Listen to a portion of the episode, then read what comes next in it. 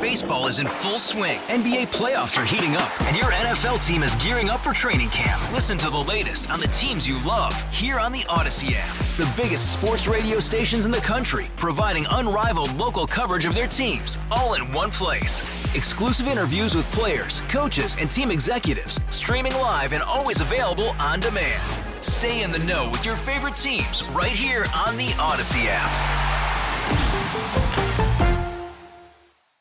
Earlier this morning, we were talking about how much access that Americans have to the media these days, whether we're talking about some of the traditional media outlets or whether we're talking about social media that's so popular today. Joining us again is Julie Smith, our resident media literacy expert. She and I co host a podcast, What the Media, that you can find on KMOX.com. When it comes to this access, I think sometimes we want to think it's all negative, but there are some benefits.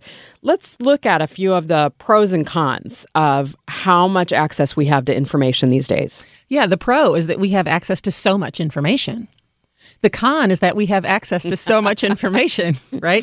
Um, some media that professors refer to it as an information glut or an information problem, that we have so much information at our fingertips, it's impossible to know what is real, meaningful, valid, or true. And I think in some ways that's correct. One of the issues that researchers find with having so many options for information is that we tend to choose information that we like rather than information that we might need. So instead of information being pushed on us, now we pull it from whatever source we want, which is great that we have so many options, but it gets to be a challenge if we're only choosing options that affirm our already held beliefs about the world? Well, for most of us, we haven't had any kind of training in how to really use media, right. how to analyze it, how we just take those messages in. And I think a great example of that was the recent discussions about Facebook mm-hmm. and how their algorithms work. Well, for insiders, yes, people who were highly tuned in knew some of that information, but I think for a lot of people, they never really thought about what comes across their feeds and how that happens. Right. And I think it's interesting too when we talk about understanding how the process works, we are typically passive consumers of mm-hmm. all of this information.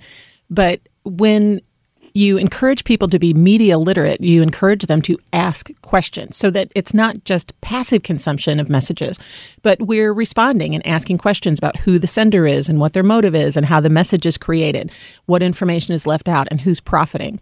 I think just as important as knowing how we use the media is knowing how they use us.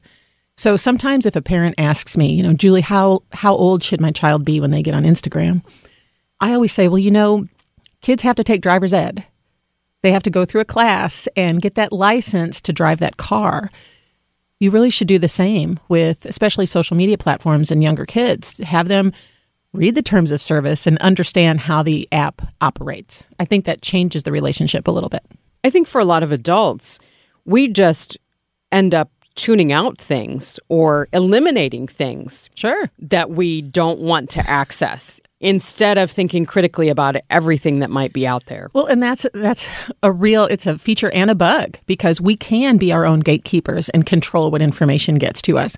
And that's a good thing and a bad thing, depending on what the information is. We're going to have more on this for the rest of the week, talking about Media Literacy Week and really how it impacts us and how we can be savvy consumers of the media. In the meantime, if you want to check out some of the work that Julie and I have done, you can go to our podcast page on KMOX.com and look for What the Media. Hey, Rob Bradford here. I have set out on a mission with my good friends at FanDuel to prove what I have known for some time baseball isn't boring. Now I have a daily podcast to prove it with some of the most notable people in the baseball world screaming baseball isn't boring from the mountaintops or at least agreeing to come on our show. Players, managers, GMs, and yes, even the commissioner of baseball, Rob Manfred. It has been a constant wave of baseball's most powerful voices. So join the revolution, subscribe, and soak in Baseball Isn't Boring. Listen on your Odyssey app or wherever you get your podcast. You'll be glad you did.